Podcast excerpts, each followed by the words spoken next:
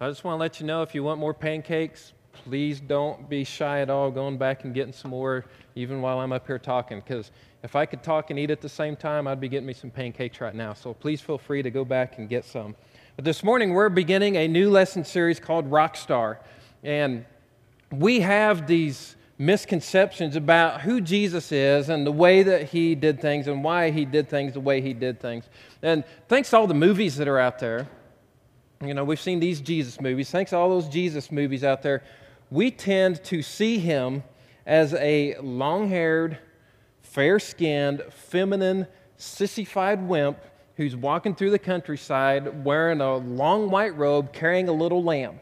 That's how we see him a lot of times. When we think of Jesus, that's what we picture a lot of times. People tend to see him more as a hippie than they do a hero. But if you can lay aside all of those preconceived ideas that we tend to have about him, you can see that he really was like a rock star back then. People were clamoring to be next to him. The paparazzi, they were always around. The Bible tells us that great crowds followed him wherever he went. And I'm sure if there were cell phones back then, that every move that he made would be sent out over Twitter all the time. I mean, people are always around him. So I think you're going to enjoy what happens as we go through this series each, because each Sunday you're going to have a front row seat with Jesus as we see these personal encounters that he had with people along the way throughout his ministry. And every time that Jesus had an experience with somebody, he never left them the same way that he found them. A lot of times he would encounter people just as he was traveling and he wouldn't be with them for more than just a few minutes, maybe a few hours at the most. And you know, it's kind of like if you were sitting at Cafe Milo down the road or Cafe Diem downtown, and you're sitting in there at a little at a, at a table by yourself, and Jesus walks in, and he goes up to the counter and he buys a Diet Dew, because we know Jesus doesn't drink coffee, but he goes up there and he buys a Diet Dew, and he comes down and he sits at your table with you, and then for the next several minutes, you and Jesus, you have this conversation. He's asking you questions. It seems like he has known you your whole entire life. He knows all of this stuff about you. And when he leaves, he leaves you with these real sobering decisions that you're going to have to make. So if you're looking for God, if you're looking for God in your spiritual journey, you have questions about Jesus Christ, then I challenge you to be here for each part of this series. And if you're already a follower of Jesus, then you're going to want to be here too because you're going to see an example of what it means to have a true encounter with Jesus. You're going to see an example of the life that God has created you to live, and it will help you become a better Jesus follower. So let's go ahead and jump right in. Let's read Hebrews chapter 9, verse 10. This is on your listening guide. There's a white sheet of paper in your program, too. All the verses that we read will be, be on that, and they'll be up here on the screen. And if you want to take notes, you can take them on your listening guide. It's there for your use. But Hebrews chapter 9, verse 10 says, For the old system, which that's talking about the Old Testament, yeah, it's talking about the Old Testament and its way of God and man being reunited. It says the old system dealt only with certain rituals, you know, what food to eat and drink, rules for washing themselves, rules about this and that, and all this other stuff. And it says the people had to keep these rules to tide them over until Christ came with God's new and better way. Jesus has a new and better way for us to live. Now, here at Freedom Ridge, we believe that there's a lot more freedom that Jesus has for us than what a lot of people tend to think. Now, we burden ourselves with these rules and these rituals, but Jesus wants us to live in freedom. He wants us to live in freedom. And I, I want to show you a video. This is one of the preconceived ideas that people have about Jesus, about how he acts, the way he looks, the way he talks, and you know some of the things that he has for us to do. So as you watch this, just see if maybe this is what you thought Jesus at some point in your life, or maybe even right now, this is what you think Jesus was like. Hello. Welcome to the First Christian Church meeting. Here are the rules. Rule number one spend all of your free time in church Rule number two, you're not allowed to have any fun unless you're laughing at how dumb the devil is. Rule number three, wear t-shirts with my face on it. Rule number four, always smile and act happy. And finally, wear a stylish beard like mine. I knew it! Jesus! Ah! No one told me about this meeting, and nice try, sissy. You said I could be a Christian if I gave up all my fun and grew this beard. Look at my beard! Well, I heard that you missed the prayer meeting for a silly game. But I had tickets to the Super Bowl, Jesus! That was incredible! The Israelites drove down, kicked the field goal, and the ref said it's good! Be quiet. No, well, the football! No. Ah, ah, I love football! Yeah, I can't believe my dad showed up. How embarrassing. Oh crap, my fake beard fell off. They're totally gonna kick me out. Er, wait, is what's he saying? We're all going to play football or something? Yeah, football, yeah. All right, stop. Stop crying. Rise. You can be a Christian if you promise to burn all of your footballs and never miss church again. Promise? Yeah, oh boy.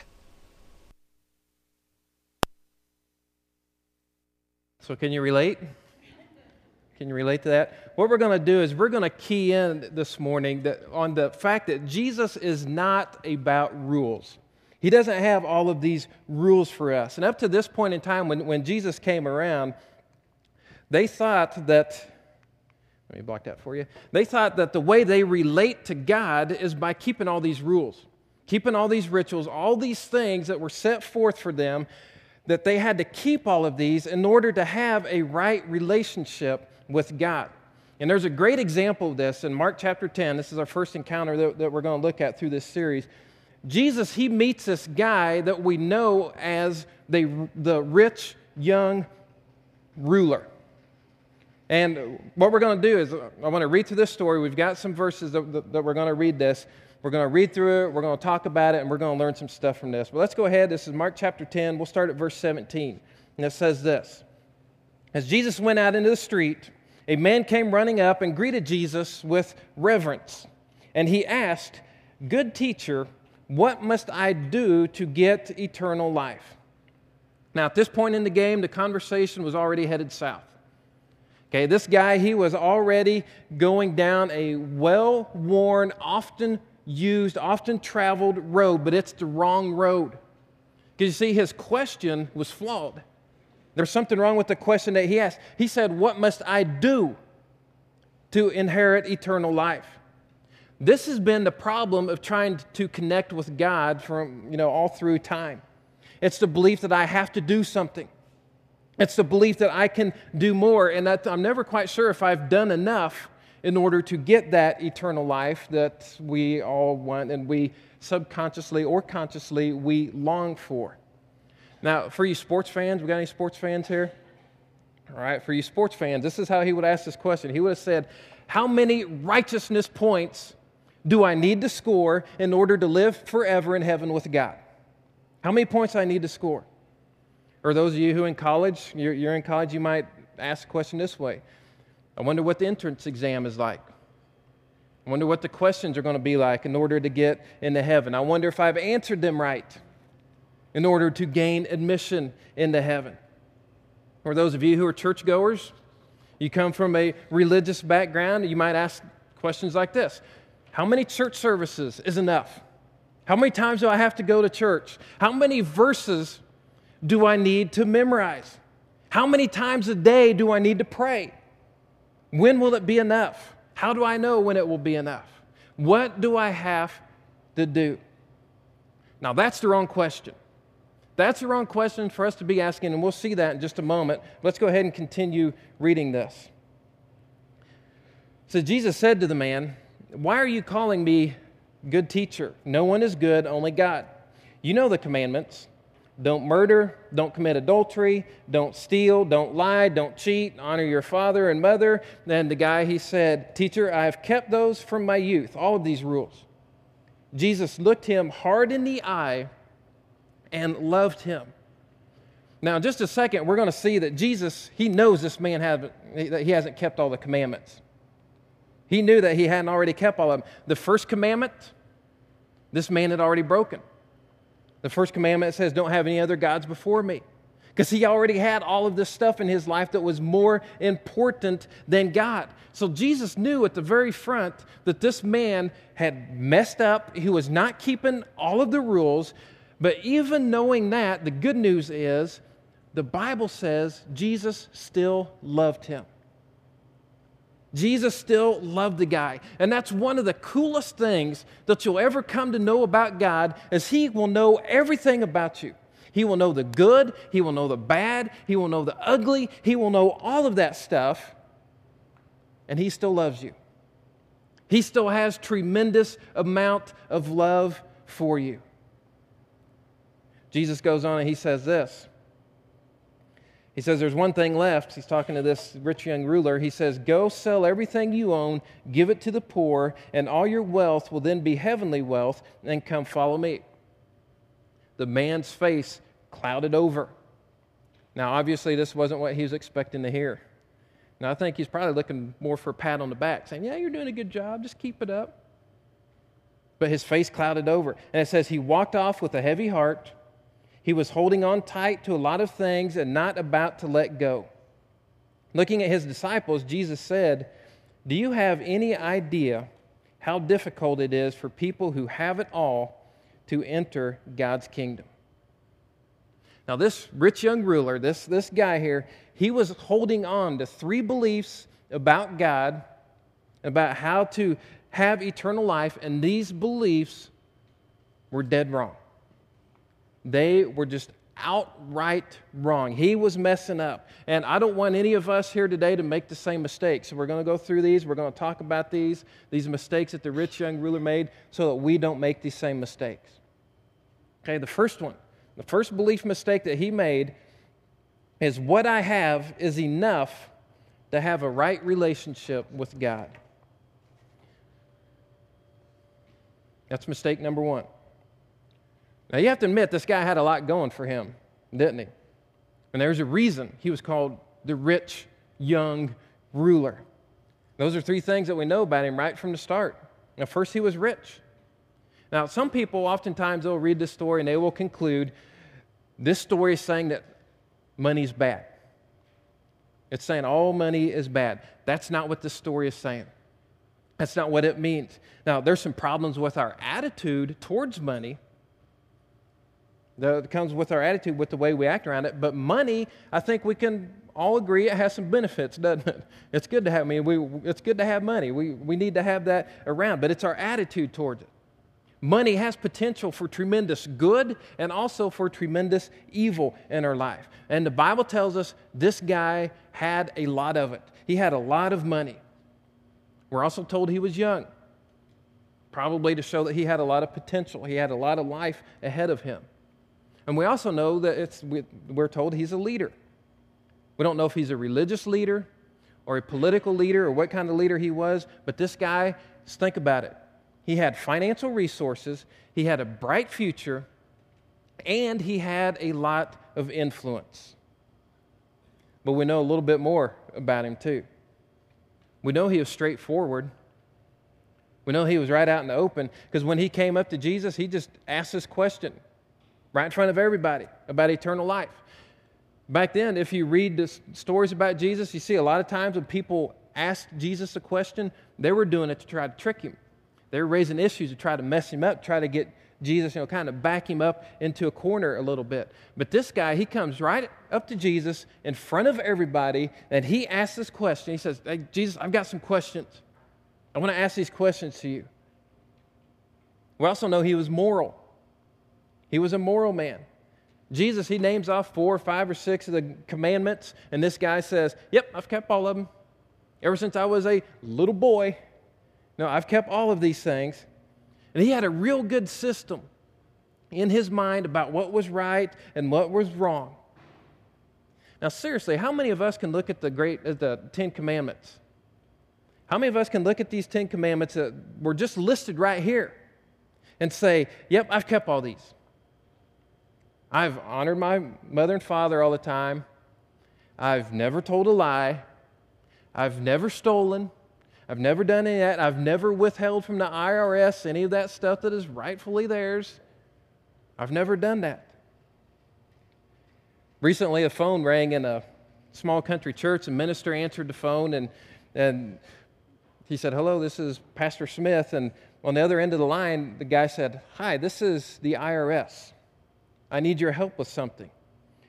And the pastor, you know, he got a little nervous, said, Okay, you know, I'll, I'll do what I can. And the IRS agent, he said, Do you know a Sam Johnson? And the pastor said, Well, yeah, I do. He's a member of our church here. And the IRS agent said, Well, did he just recently donate $10,000 to your church?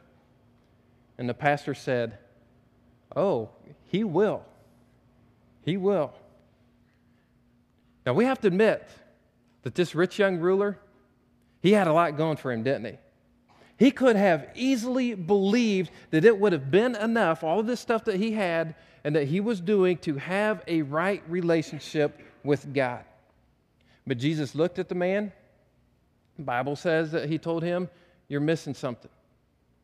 You're still missing something. That's not enough. And I think it's at this point is where he moves into the second mistaken belief, and that is if what I have isn't enough, then I can do more to earn my way into heaven.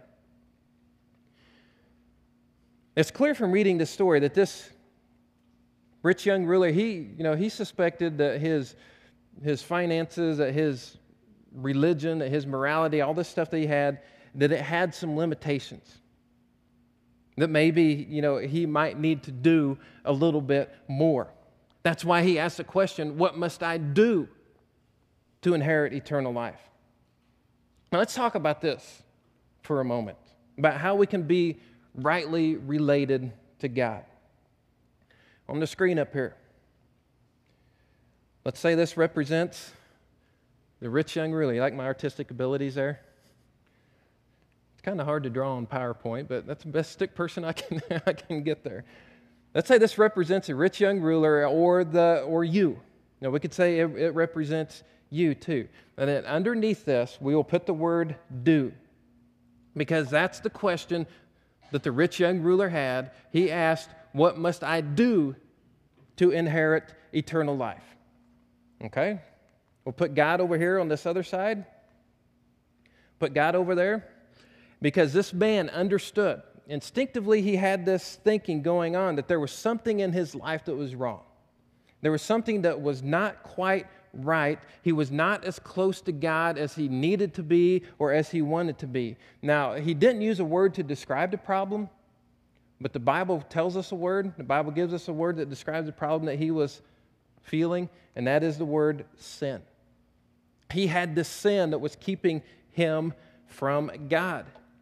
Now, all of us, we understand that sin is the bad things that we do, right? Sin's the bad stuff that we do. If we do something bad, we've sinned. Now, we shouldn't have done that. But sin is also the good that we fail to do. There's another side to sin. Bible says be forgiving. Every time we're a little less than forgiving, we sin. Bible says be patient. How many of you in here have trouble with patience? Yeah, me too.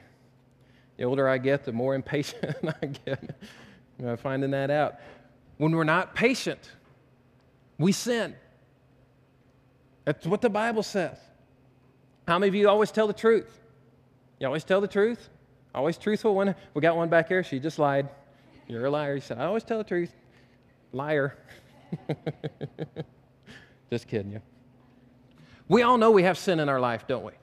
We know we've got this stuff that is keeping us from God. It has created this chasm, it has created this canyon between us and God.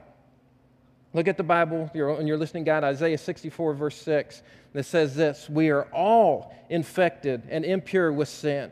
When we proudly display our righteous deeds, all of the good things that we've done, every good deed we can stack up there, we find there but filthy rags. Romans 3:23 says, "For we all have sinned and fall short of God's glorious standard." So we have to agree we're on the same boat. We're all in the same situation. It says there that we all fall short. This rich young ruler, he tried a variety of ways to get to God. It's like jumping the Grand Canyon. Anybody ever been to Grand Canyon? Ever, ever seen? I saw it when I was a little kid. You've seen pictures of it. Everybody's seen pictures of it. But it's like trying to jump the Grand Canyon. Okay, let's say, you know, a couple of us, one, one of you guys, you can jump really good. So you can run, you can jump, and you can get nine feet. I can only run and jump and get about three feet because I'm really bad out of shape. I mean, I, that's about as far as I can jump. But if we stand by the Grand Canyon, even though you can jump further than me, the result's still going to be the same, right? Splat down on the bottom. We're going to fall down into the Grand Canyon. We're not going to make it.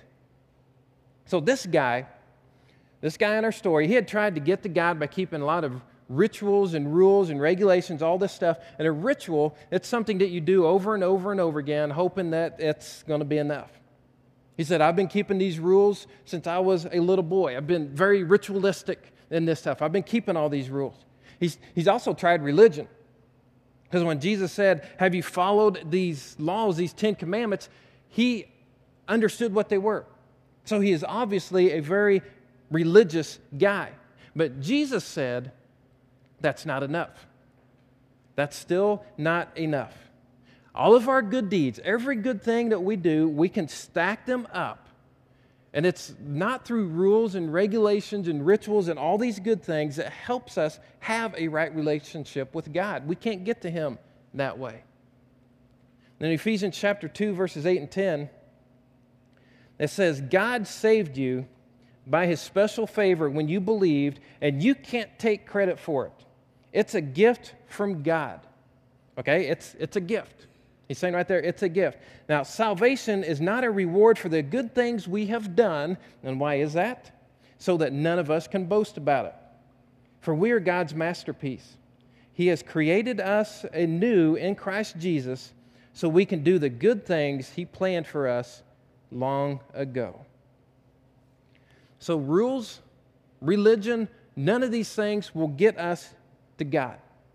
So, God had to come to us. And he came to us in the form of his son, Jesus Christ. And when Jesus died on the cross, he did not die for any of the sins he had committed because the Bible tells us he was without sin. So he did not die for his sins. So guess whose sins he died for? Yours and mine. He died for all of our sins when he died on the cross. He paid for all that. He took the punishment for our sins, He took it and He canceled it. So if you trust Jesus Christ to forgive you of all of your sins, when God looks at your life, He sees stamped across it, paid in full. It's taken care of. And Jesus becomes our bridge. We get to God through Jesus Christ. So, over underneath God's name, we have the word done. Because this is the fundamental difference between Christianity and other religions. Religion is ritual, it's about what you do. Christianity is about relationship. It's about what God has already done for us through Jesus Christ. In Romans chapter 3, verse 21, it says this. Says, But now God has shown us a different way of being right in His sight, not obeying the law, because that's rules and rituals and religion. He says, But by the way promised in the scriptures long ago, we are made right in God's sight when we trust in Jesus Christ to take away our sins, and we all can be saved the same way, no matter who we are or what we've done. You can be saved no matter who you are or what you've done. That's good news. That's because I've done some pretty bad stuff. But God, He still saves me. He still wants to do that to, for all of us. You can accept Jesus Christ and what He has done for you on the cross as proof of God's love for you, and you can receive this gift of forgiveness, it comes into your life, this eternal life, you get it as a gift just because he loves you. This rich young ruler, he believed that he could do more to get to heaven. He found out he was wrong. Belief mistake number three he believed I can trust Jesus with part of my life and still be completely right with God. Now, this is a hard one. Okay, I'm just going to lay it out there for you. Okay, this is what I do, this is who I am. I'm just going to lay it out there for you. But have you ever been curious? I mean, seriously, about why some Jesus followers can go out on a Friday night and they can get totally wasted, and then they can come in to church in a worship service on a Sunday and they don't see any contradiction between the two. Or how a guy who's a Jesus follower, he can sit by his wife weekend after weekend in church service, but Monday through Saturday he's carrying on an affair with his coworkers, but yet he doesn't seem to be bothered by that. Do you know why that happens a lot in our culture? You know why that happens a lot today? Because we have come to falsely believe that as long as we give God just some of our life, if we give Him just a part of our life, then we have a right to hold on to other parts of our life and not let God have anything to do with these areas over here. But that's wrong. That is a mistaken belief, and that is one that will get you into some trouble. You, might say to God, God, you can have every area of my life except for this one over here. I have some relationships that I know that uh, if I were to say to you, God, please come lead me in these relationships, that you would say, okay, you got to change this stuff. The way you're relating to these people, it's not the way that you should be. So you say, okay, God, I'm going to give you all of this, but I'm going to hold on to this one over here, and I will do this one. I'll take care of this one. You can't touch this one over here.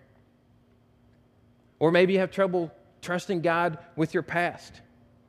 You say, God, if you saw how ugly my past was, if you'd seen all the bad things I'd done, I don't want you to have to deal with all of the broken pieces and all of this stuff in my life and all the sin that has accumulated there. So I'll hold on to the shame, I'll hold on to the guilt, I'll hold on to all this stuff, but I'll trust you with my future, but my past, okay, that's mine.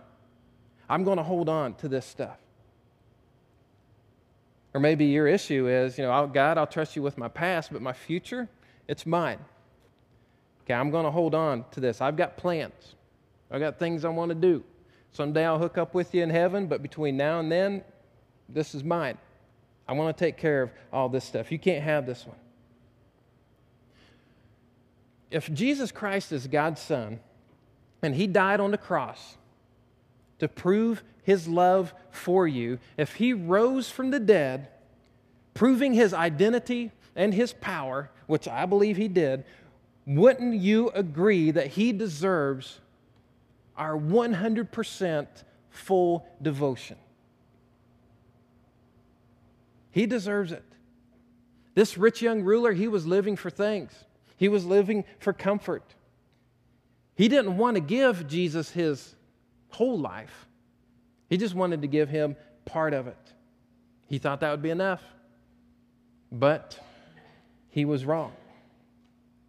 Second Chronicles chapter 16, verse 9. This is a memory verse for the week. Every week we throw out a memory verse. If you're interested in memorizing a verse out of the Bible, this is our suggestion this week. Second Chronicles 16, 9, it says, The eyes of the Lord search the whole earth in order to strengthen those whose hearts are fully committed to Him. The Bible tells us that when Jesus touched that one area of the rich young ruler's life, that he was unwilling to give to Jesus. The rich young ruler turned around and he walked away sad. Now, you can't help but think what might have been. As you see this guy walking away, you can't help but think what might have been if he would have chosen differently. He might have become the best friend of Jesus. He might have been a eyewitness to the resurrection. He might have become a leader in the early church. But instead, he turned around and he walked away because he only wanted to give Jesus part of his life and not all of it. Now, when it comes down to it, and this is important to note, Jesus, he was not interested in the guy's possessions. He could have cared less about all of the stuff that this guy had. What he really wanted was for this guy to give him his undivided devotion. So when you come to Jesus, it's like you're saying, okay, Jesus, I'm going to give you everything. I'm not exactly sure what that means right now. I'm not exactly sure how that looks, but I know you love me. I know that I need my sins forgiven and I need you to lead me. So I give you my life, 100% of it, every area of my life. Now, these words of Jesus that are found in Mark chapter 10, verse 29, at the end of the story of the rich young ruler. These can be a source of comfort for us. It says, Jesus said, Mark my words, no one who sacrifices house, brothers, sisters, mother, father, children, land, whatever, because of me and the message will lose out. They won't lose out. No one who sacrifices for me will lose out. Was there anything wrong with where he was going, with what he was doing? You know, it's just that he wanted to do what he wanted to do. He was saying, My life, my way, my will, my little area, my compartment of my life, I'm going to keep this over here and I'm going to do whatever I want to do with it. You can't have it. God is waiting for you to let go of things. He's waiting for you to let go of things that eternally they really have no value, they have no significance, so that He can give you the true treasure of eternal life.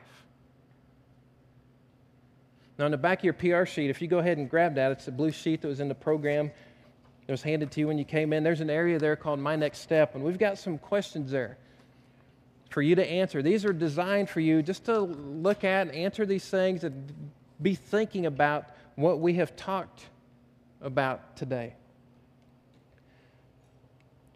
But I want to ask you, what are you holding on to? First question there is, what am I refusing to let go? What is it? Think, think about that. Is it your past? Is it your future? Your finances? Your failures? What compartment of your life are you trying to hold on to and not giving everything to God? And can you make this your prayer today? It's a second question. Second thing there. I want to say this prayer today God, today I give you everything. Can you honestly say that? It's not easy, but something that we need to do. We need to come to terms with this. Do you want to give God everything? My challenge to you, my encouragement to you is do it. Do it. It's hard enough trying to live this life without any of God's help. You know, we've, we've got to have His help. We've got to have His leadership in our life. So, my encouragement to you is give your will, exchange your will for God's will for your life. Make His yours.